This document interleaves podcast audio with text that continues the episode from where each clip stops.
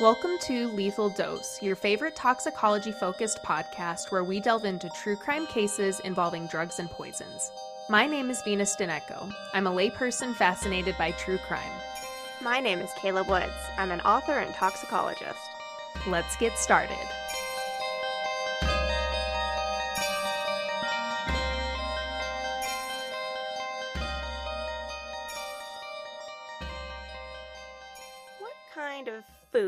That we've mentioned as vehicles for poisonings, or like what kind of foods do you personally associate with poisoners? Like what kind of stuff usually gets poisoned? So, in my head, well, we've done, let's see, we recently talked about cookies. Mm-hmm. Recently talked about cookies. We've talked about tea. Mm-hmm. What else has been poisoned? Sweets. Just Yeah. sweets is what comes to mind for me, though. Yeah. For whatever, and I don't know why that is, but when I think of like somebody poisoning something, I think of like poisoning sweets. well, you're definitely keeping in track with what we're doing today. Because I was going to say like tea, coffee, like bitter stuff with a Mhm. strong taste, but the Mm. sweets, yeah. We're talking about more sweets today, kind of. Okay. Okay. Have you ever heard of somebody being poisoned by cheesecake? No, that one I have not. Well, I have not. Buckle up because here All we right. go. Okay, so On September 2nd, 2017, the NYPD received a routine call from patrol with the victim stating she had items missing from her bedroom, including her passport and employment authorization card. So, routine in terms of a routine burglary or theft call. mm-hmm. The victim was 35 year old beauty stylist and Ukrainian immigrant Olga Svik. She realized the items were missing upon her return from the New York Presbyterian Hospital in Queens, where she was admitted twice for extreme dizziness and nausea and fell into a coma for 34 minutes during her three day stay. Oh wow. Yeah. Even after discharge, she still wasn't back to feeling herself and could not after recall the interaction she had with police and had only her sister, who flew into the country when Olga became sick, and the reporting officer Kevin Rogers to help her. Rogers and Svick said in an interview with 48 Hours that on August 28th, a client named Victoria Nasarova had called Svick and requested an emergency eyelash extension. It's such an emergency. this is an emergency. This isn't an eyelash fucking emergency, Emergency. people. Yeah. She was going to Mexico the next down. day, and you cannot Uh-huh. go with short eyelashes. Well, obviously. obviously. Who goes to Mexico with just their bare natural lashes? I know. so, Svik wasn't working at the salon that day, and she'd never done any work outside of the salon. But it wasn't totally unusual for Nasarova to be requesting to spend time with her outside of work. So it seemed like another ploy to, like, let's hang out outside of work. Like, she was constantly trying to get the two of them to hang out and acting like they were friends. And Svik was like, We are client and provider. Like, I like you all right, but we Mhm. are not friends. Right. And, you know, the attempts made her uncomfortable, but she was also, like, pretty unsettled by how similar the two w- women appeared. And, like, Hmm. looking at them, I suppose they do look kind of similar. Like, if you want to look them up right now, you totally can. You can type in their names and look them up. But I don't know that I'd call their resemblance, like, uncanny. Like, a lot of people on this 48 Mm. Hours episode were like, it was an uncanny similarity.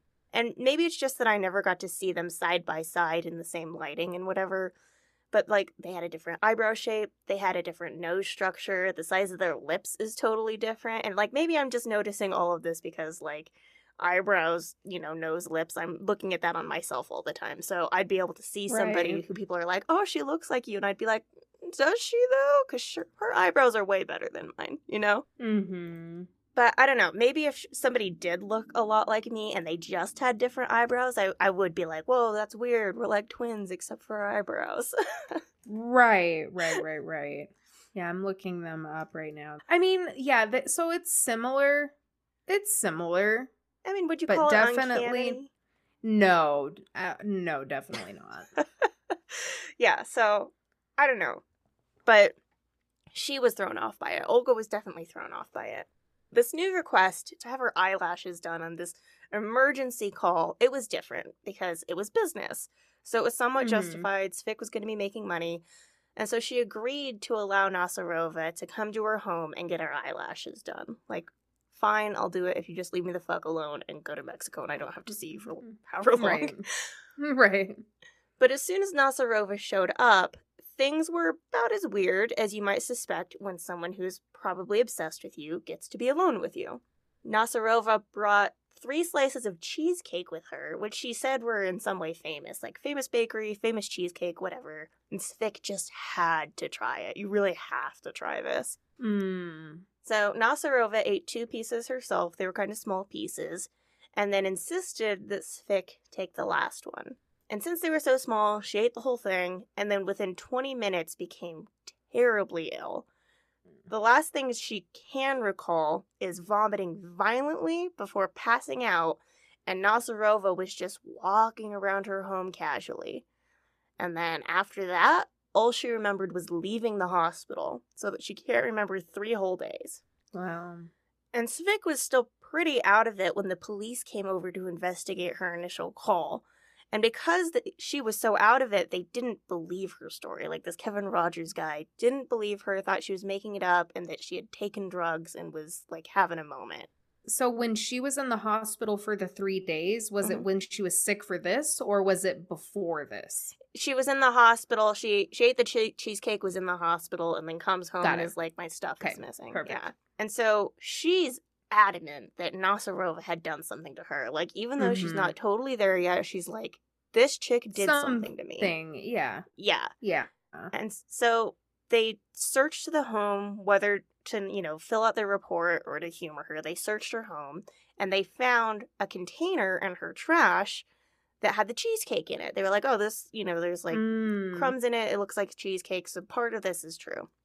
So, police collected it as evidence, but then when Rogers, the reporting officer, called the hospital back to confirm Svik's story about her stay, you know, was she there for three days? He was told they couldn't Mhm. divulge information about patients. And so that made him continue to think she's just making the whole thing up when it's like, Ugh, yeah, it's like, that's come on, just patient how that's that's how that goes. yeah, that's patient confidentiality. Like, sorry that police don't have all the keys to everything just because you asked, you know? So- Right. Right. But then he did actually try to locate Victoria Nasarova after this and then couldn't. So okay. months go by, the police pretty much let the case die. They're like, something happened to you, but we don't know what it is. We can't find this chick. And then a neighbor of Svik's went to the police himself and told them that a woman had visited Svik's house the day after the cheesecake incident. And this Mm. time, she brought with her a bowl of chicken noodle soup. And she actually visited a number of times that day and even spoke with the neighbor and told him Svik was sick and she was checking in on her. After hearing this and seeing Nasarova leave with the emptied and cleaned bowl, like, oh, she went and talked to Svik, I'll go check on her. Mhm. The neighbor goes in and finds her in her bedroom that's in complete disarray. The heat is on full blast, and Svik is passed out on her bed wearing lingerie, despite having greeted Nasarova the day before wearing sweatpants. So, Nasarova, or somebody, right, changed this Mhm. woman into lingerie. And to top it off, there were pills scattered about in the most cinematic staged suicide somebody could have possibly left behind. Like nobody just tosses their pills; they It's eat the their pills, pills. like right, right. So finally, at this point, with the neighbor's information, Rogers believes that Svik was telling the truth the whole time. At the same time that Rogers resumed his search for Victoria Nasarova, a private eye named Herman Weisberg was also on her trail. He was tracking her through ads on Russian dating sites and social media sites that promoted her services as a dominatrix. Mm. Allegedly, Nasarova had a history of luring clients with these ads and then drugging and robbing them. Mm. When Svik finally felt able to return to work and started telling people what happened to her, one of her clients told her that she thought her husband's friend had also been drugged by Nasarova. Oh wow. Right. And so she finds him, she talks to him, and this guy's name is Ruben Borokov. And about two months before Svik was poisoned, he allegedly met Victoria Nasarova on a Russian dating site. And she told him she was a good cook, and so they met at her place for a date. She was gonna, you know, fix him up something. And after taking a single bite of the fish she'd prepared, Borokov passed out. Oh, wow. Nasarova allegedly robbed him of $1,000 in cash and charged $2,400 to his credit card. Two days later, when Ruben still hadn't regained consciousness, she took him to the dry cleaning shop he owned and explained to his employees that he was out of it because they'd been drinking wine together and I don't know, maybe he also took a pill or something. right. Okay. His employees like don't buy this either. And right. his sister gets called. She calls an ambulance. He gets taken to the hospital.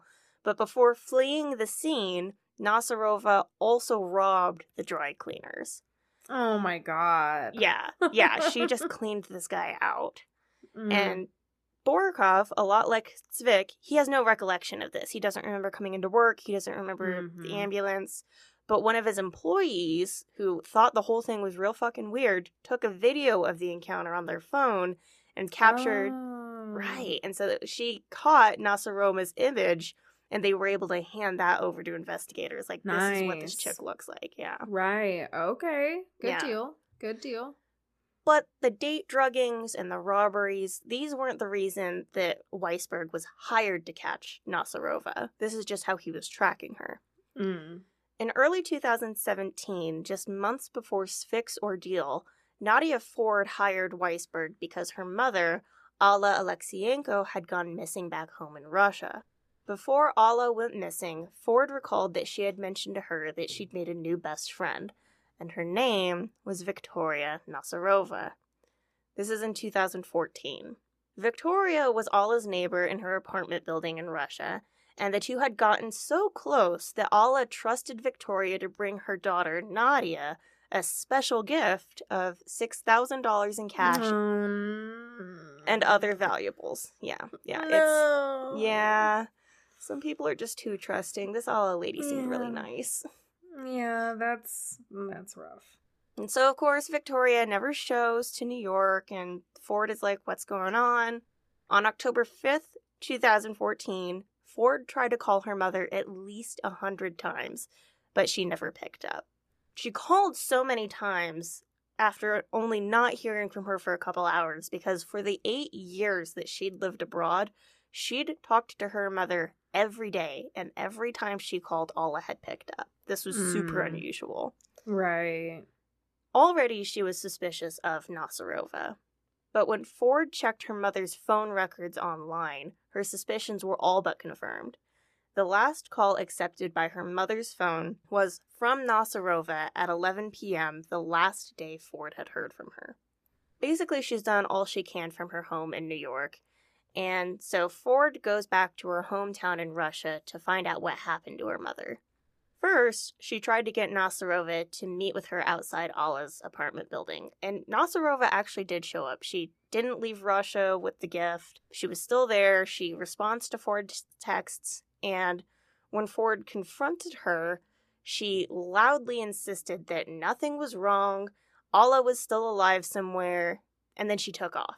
Like, Hmm. she physically ran away. Liz, yeah, like left the locale. Okay. Yeah, yeah. So Ford contacted the police and had them enter Alla's apartment. And it was at this point that Ford realized that the place had been robbed. It wasn't just the $6,000 in the gift, it was cleaned out like Borokov. Completely. Yeah. So all of the credit cards in Alla's wallet were missing. The wallet was left behind, which seems super suspicious. That's right. Right. Like, let me just take everything out of it because Yeah. this is how their person's wallet was. right. And all of her expensive jewelry was gone. And then also, all of her life savings was missing. And this is a big Aw. deal because it's a lot of money, but it was also hidden in like a pretty secretive compartment that only a Hmm. trusted person, would have. would know about. Yeah, yeah. Ugh.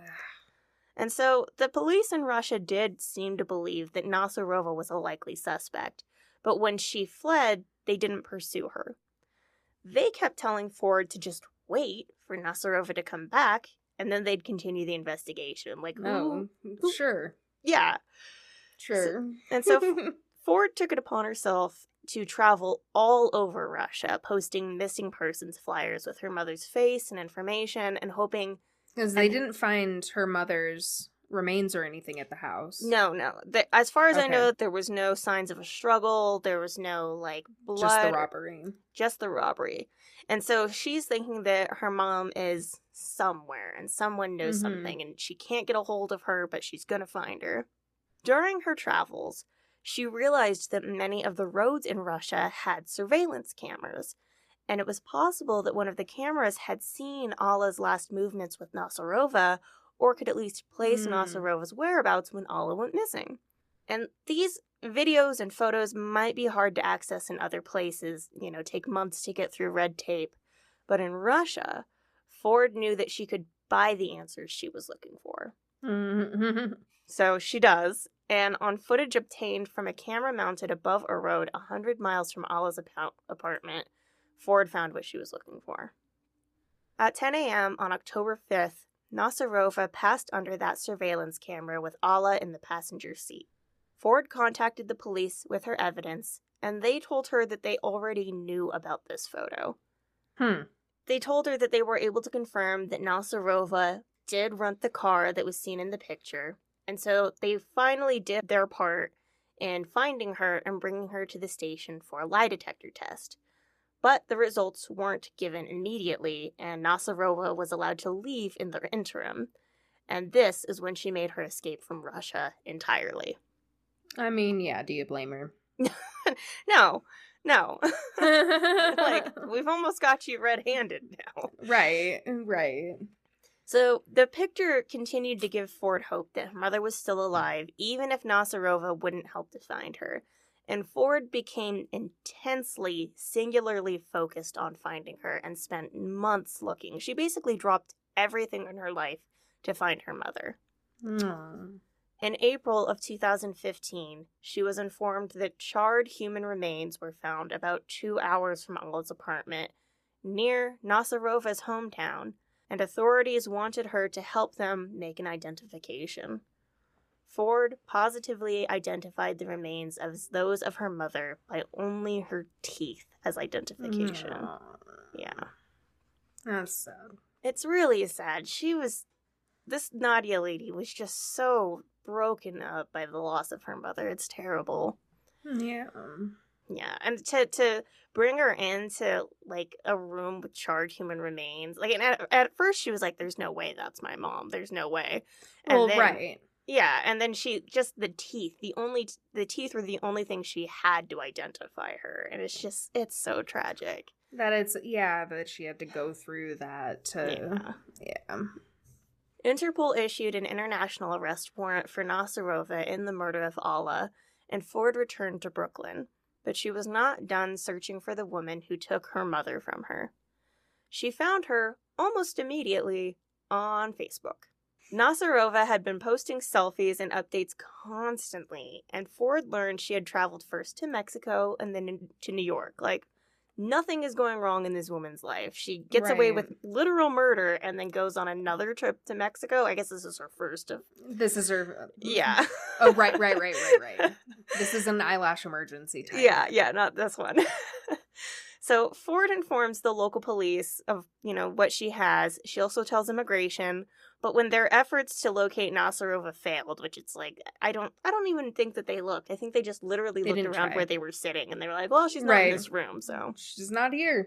Can't find her. So this is when Ford hires the PI Herman Weisberg.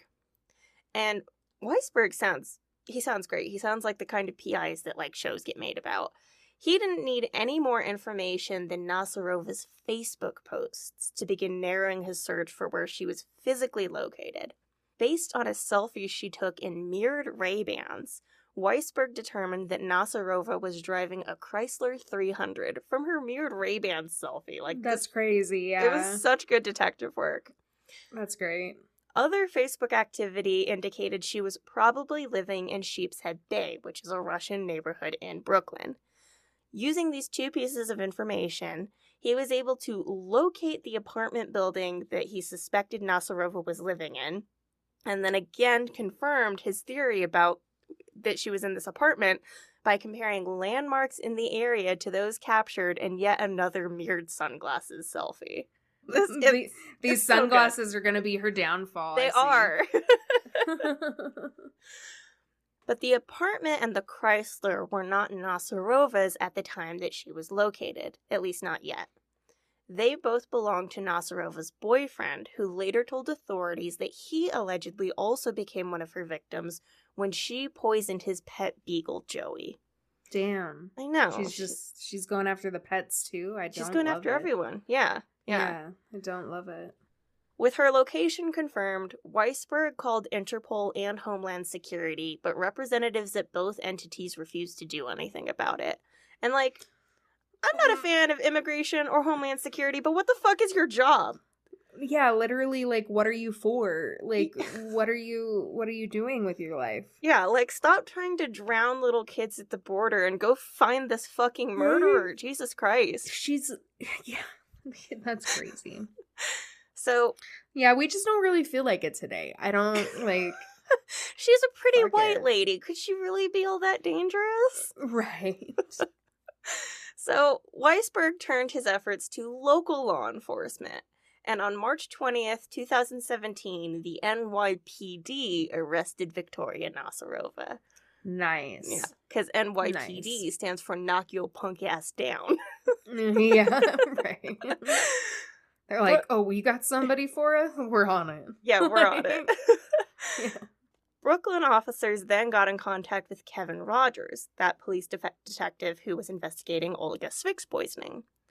It was then that he fully believed, 100%, that Svik was telling the truth, and he confirmed for himself at least the motive for the poisoning. Several of Svik's stolen belongings were recovered in Nasarova's apartment, including handbags, a ring, and Svik's ID. And with Oh the wow. Right. And with the similarities in their features and accents, Rogers realized that Nasarova had attempted to kill Svik and steal her identity. Oh shit. Yeah. yeah. So, yeah, this is darker than just yeah. yeah. yeah, it's darker than just wanting an Hermes handbag or something like that. right. that. So Yeah. initially, no drugs or poisons had been found in the empty cheesecake container collected by police. But after Nasarova's arrest, Rogers requested more extensive testing, which uncovered that the cheesecake had been laced with phenazepam. Hmm. I haven't heard of that one. You wouldn't have, because although phenazepam is a benzodiazepine like diazepam, which is Valium, alprazolam, which is Xanax, or clonazepam, which is Klonopin, this specific benzodiazepine was developed in the Soviet Union in the 1970s. And it's Mm. really only approved for use in the Soviet Union. And so, benzodiazepines are all drugs that can be used to relieve anxiety, muscle spasms, and reduce seizures. And this is because they're all GABAergic drugs. And like we've kind of glossed over GABA in past episodes, so we should probably like dive into it officially now. Okay. So GABA, G A B A, is gamma aminobutyric acid, which is an amino acid that is the primary inhibitory neurotransmitter for the central nervous system. GABAergic, there's also GABAergic, which does the opposite thing because English is a great language to know. Right. So, GABAergic neurons are those acted upon by GABA to inhibit nerve transmission in the central nervous system. And this is what causes the depression of the central nervous system and reduces seizure activity. So, it's acted Okay. on to, to inhibit things like, you know, electrical signals in the brain that cause Mhm. seizures because those active neurons are now being suppressed. Shuts it down. One used in conjunction with other CNS depressants and GABA receptor agonists, such as alcohol, the effective benzos are increased and can become fatal from respiratory depression. Should never mix anything with alcohol, should never mix depressants because they could come together and make you stop right. breathing. Right. So, phenazepam was originally used for the treatment of epilepsy, panic attacks, and alcohol withdrawal.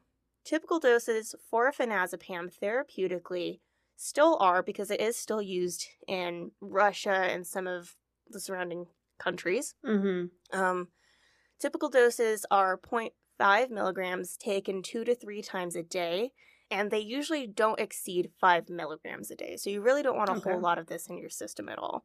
Mm-hmm. And that's because it has a very long half life in the body. It's estimated to be between Mm. 15 to 60 hours, which is a long Oh time. wow, that's a very long time. Yeah. Yeah, yeah.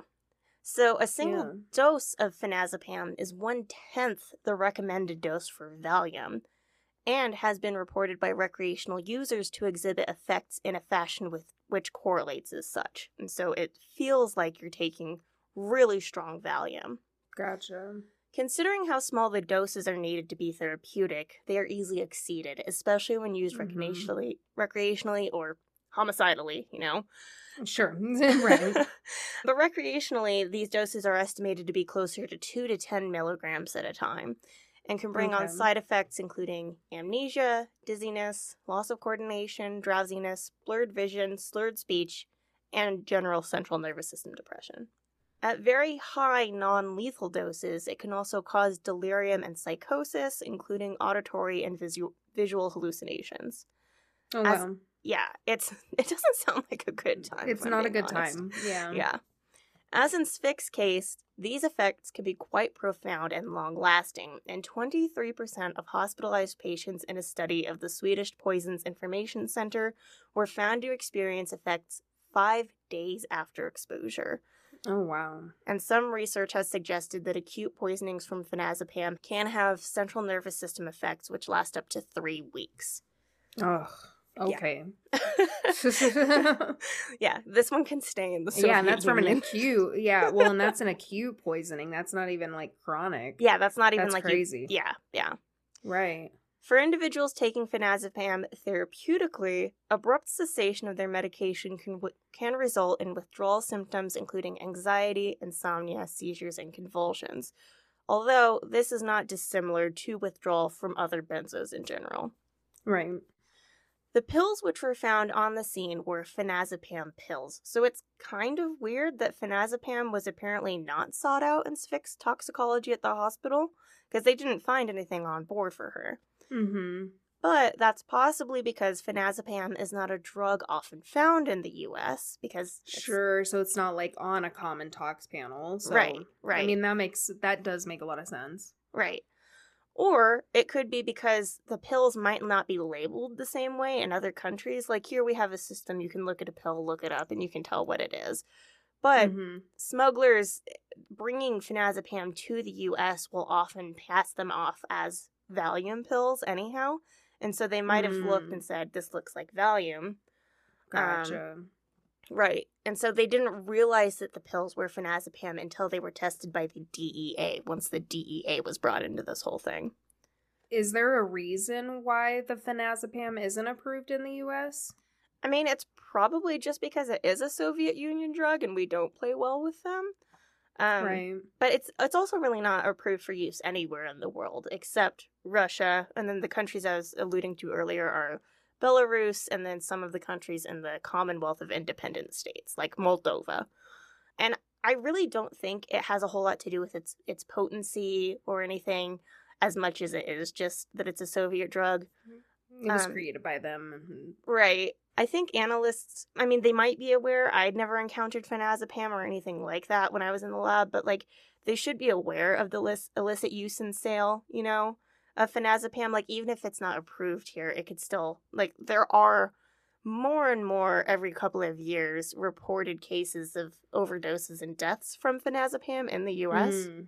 it's you know it's a quick high because you don't need a whole lot of it it can be used as a date rape drug but it's also been found mixed into other things so like in new zealand they found it in a synthetic cannabinoid called Kronic and then here in the us they have found it in lsd mimic blotters and also in air fresheners called Zannie and Huh.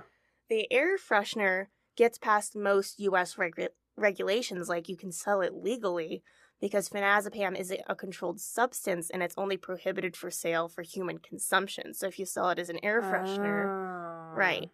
Right. But Louisiana, I believe, was the first state that passed a bill to make Zannie illegal in 2012. And so we are catching Okay. on bit by bit. Slowly. You know? Yeah. Yeah.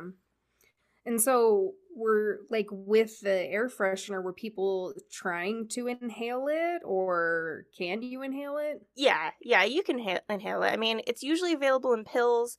It can be available as an injection, and so you can put it into a liquid form. It's also used transdermally in Russia in a like a legal patch there. But Okay. you, you know, it can be bought as a powder, and then you can do whatever you want with it. But since there are so few toxicity studies outside of Russia, and it's not an approved drug here, the toxicity risks of these illicit routes of administration are unknown, and so I don't Mm. advise it. Like this Zannie Right. seems dangerous and potent. Who knows how many milligrams are in there? right And you're inhaling it. Like we know that when you inhale something and it goes into your lungs, it's, it's it's way different. it's direct yeah Yeah. right. Yeah. Apparently, though, phenazepam is also especially dangerous in a hot environment. I couldn't figure out why exactly. I mean, benzos are no- known to cause hypothermia because of how they dysregulate the hypothalamus. And it, this kind of depends on whether or not they're a full or a partial GABA agonist. So if they're like specific key or a skeleton key to GABA, I guess is kind of the metaphor, then that makes them stronger or weaker in terms of how much they can induce hypothermia. And you'd think if it causes hypothermia, then a raised temperature environment would help to kind of regulate you. mm-hmm But I don't know, maybe it's just that it's a total dysregulation of the hypothalamus, and so in a hot environment, you get hyperthermia. Mm-hmm Either way, this is probably why Nasarova cranked the heat up in Svik's house after poisoning her. And why it was so hot and gotcha yeah, and like I thought that that was her trying to like mess with the rate of decomposition so that they couldn't pin oh when sure, she died like or when something. the time of death yeah Yeah, yeah yeah, yeah. yeah. They put all this together. Nasarova is charged in New York for the attempted murder of Svik, as well as assault and grand larceny, and was held in Rikers Island jail awaiting trial. Nasarova maintained that she had nothing to do with the death of Alla Alexienko, and that when she was asked by the 48 Hours guy, like, did you hurt people? Did you poison anyone? What she said in Russian was that she did not force Olga Svik to eat the poisonous cheesecake. Right? Fucking right? okay, like so because she said yes to your poison cheesecake, it is not your fault. yeah, I'm It's gonna not your fault this the poison's pie. in there. okay. Sure. Sure, sure, sure, sure. She sure. ate it. She she did She the ate thing with her mouth, and I didn't make her do. Right. I didn't make her eat it and sure she didn't know that it was poisoned, but I mean that's a chance you take every time you bite into a cheesecake. you never know. You never know. with with fucking Victoria Nasarova, it apparently is. Yeah. You should know that when you come over to my house, there's a chance you'll get poisoned. That's just right. so. Anyhow, the pandemic delayed her trial, which is like. I don't know. That's what they said on 48 Hours. And it's like, was it just the pandemic? Because she was booked in like 2017, 2018. Like, was it the They pandemic? plenty of time. 2020 last time I checked. Yeah, yeah. But yeah, anyhow, plenty of time to check that out, but okay. right. But so she was in custody for six years before being tried Oof. in January 2023 for attempted second degree murder. On February 15th, 2018, she pled not guilty to the attempted murder charges. And then later that year, she was brutally attacked by other inmates at Rikers Island and sued New York City for negligence in the attack. The city Oh, wow. settled and she received $325,000. Right. Jeez. Right, which like she sounds like a terrible person. She sounds like a really awful person. I we don't necessarily agree with incarceration in some cases, but like this is Right. why you want speedy trials because then people are in jail for 6 years and get the shit beat out. Right, and there's right, there's a way higher chance over a six year period of time. Yeah, yeah, and like Like maybe she spouted some shit or something, but like take better care of people. Like man. yeah. I don't know. Opening statements began on January 30th, 2023, this year. Wow. I know. This is so recent for us. I'm so timely. so at trial, Nadia Ford was called to the stand, but could only discuss the details of her mother's case briefly since Nasarova is still set to face trial in Russia for the murder of Alla. But the prosecutors needed her to be there to prove that Nasarova really did have something she was hiding from, which is why she had stolen Svik's identity. Mm-hmm. And Nasarova's defense didn't call any witnesses. Nasarova herself never answered questions during the trial, but they instead relied on the fact that, well, no one saw her put phenazepam on the cheesecake. Oh my god. Maybe it just came that way. I Maybe don't know. that's how it came from the bakery. yeah, she's she's got him convinced that you just when you eat cheesecake, there's a chance you'll get poisoned. There's a chance you'll get poisoned. The defense also pointed out that they didn't find anything in Svik's system at the hospital, which like Mm. That doesn't mean that there wasn't anything in her body. Like that just means they right. didn't find it's it. like we talked about. We d- right, and like we talked about, this isn't a common drug in the U.S. It's not something that they're testing for all the time. So right, like yeah. yeah, she didn't have it because there wasn't anything else hmm to test. You know, so Right. okay. And then he was like, also, she hasn't assumed any false identities while in Brooklyn. She's living as Victoria Nasarova. She hasn't stolen anyone's identity, which is like pretty low if you have to be like, she hasn't assumed any fake identities yet. Right. she just has the person's ID, killed Right. them. Like right. But- in BD. In BD. The the prosecutors pointed out that Nasarova's visa was about to expire, and if she went back to Russia, she would have to face murder charges there, which is Mm. why she needed Svik's credentials. I ID, right. Makes Yeah. sense.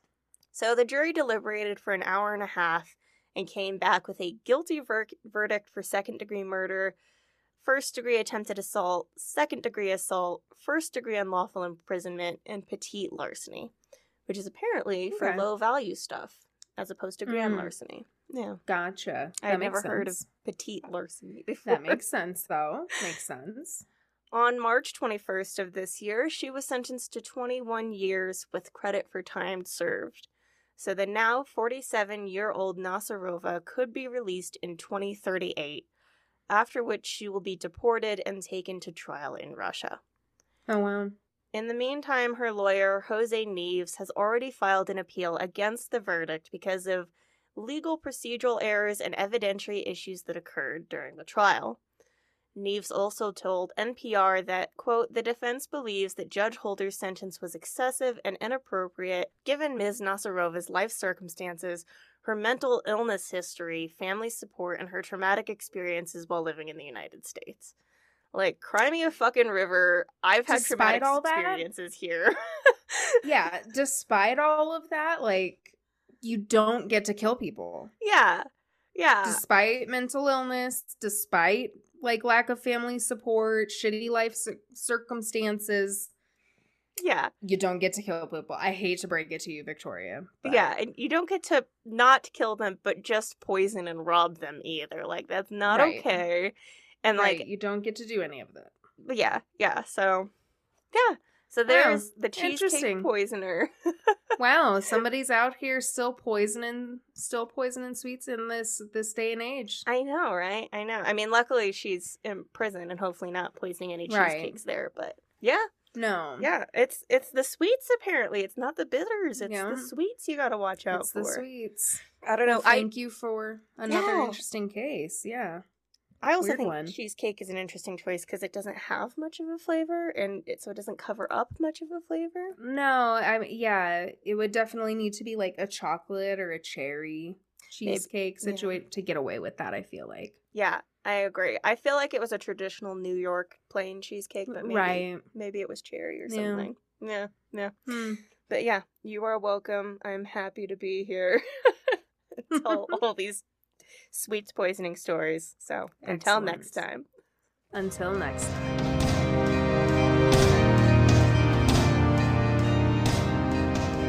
Thank you for joining us. We hope you enjoyed this episode. Please like, follow, subscribe, and review us everywhere you get your podcasts. For more Lethal Dose content, you can find us at Lethal Dose Pod on Instagram, Tumblr, and TikTok. For an overdose of content, subscribe on Patreon for exclusive episodes and much more. The show theme is Look Far by our dear wizard friend Fogweaver. More of their music can be found on bandcamp.com. Lethal Dose is created, researched, produced, and edited by Kayla Woods and Venus Daneko. Stay safe and remember, The dose makes the poison.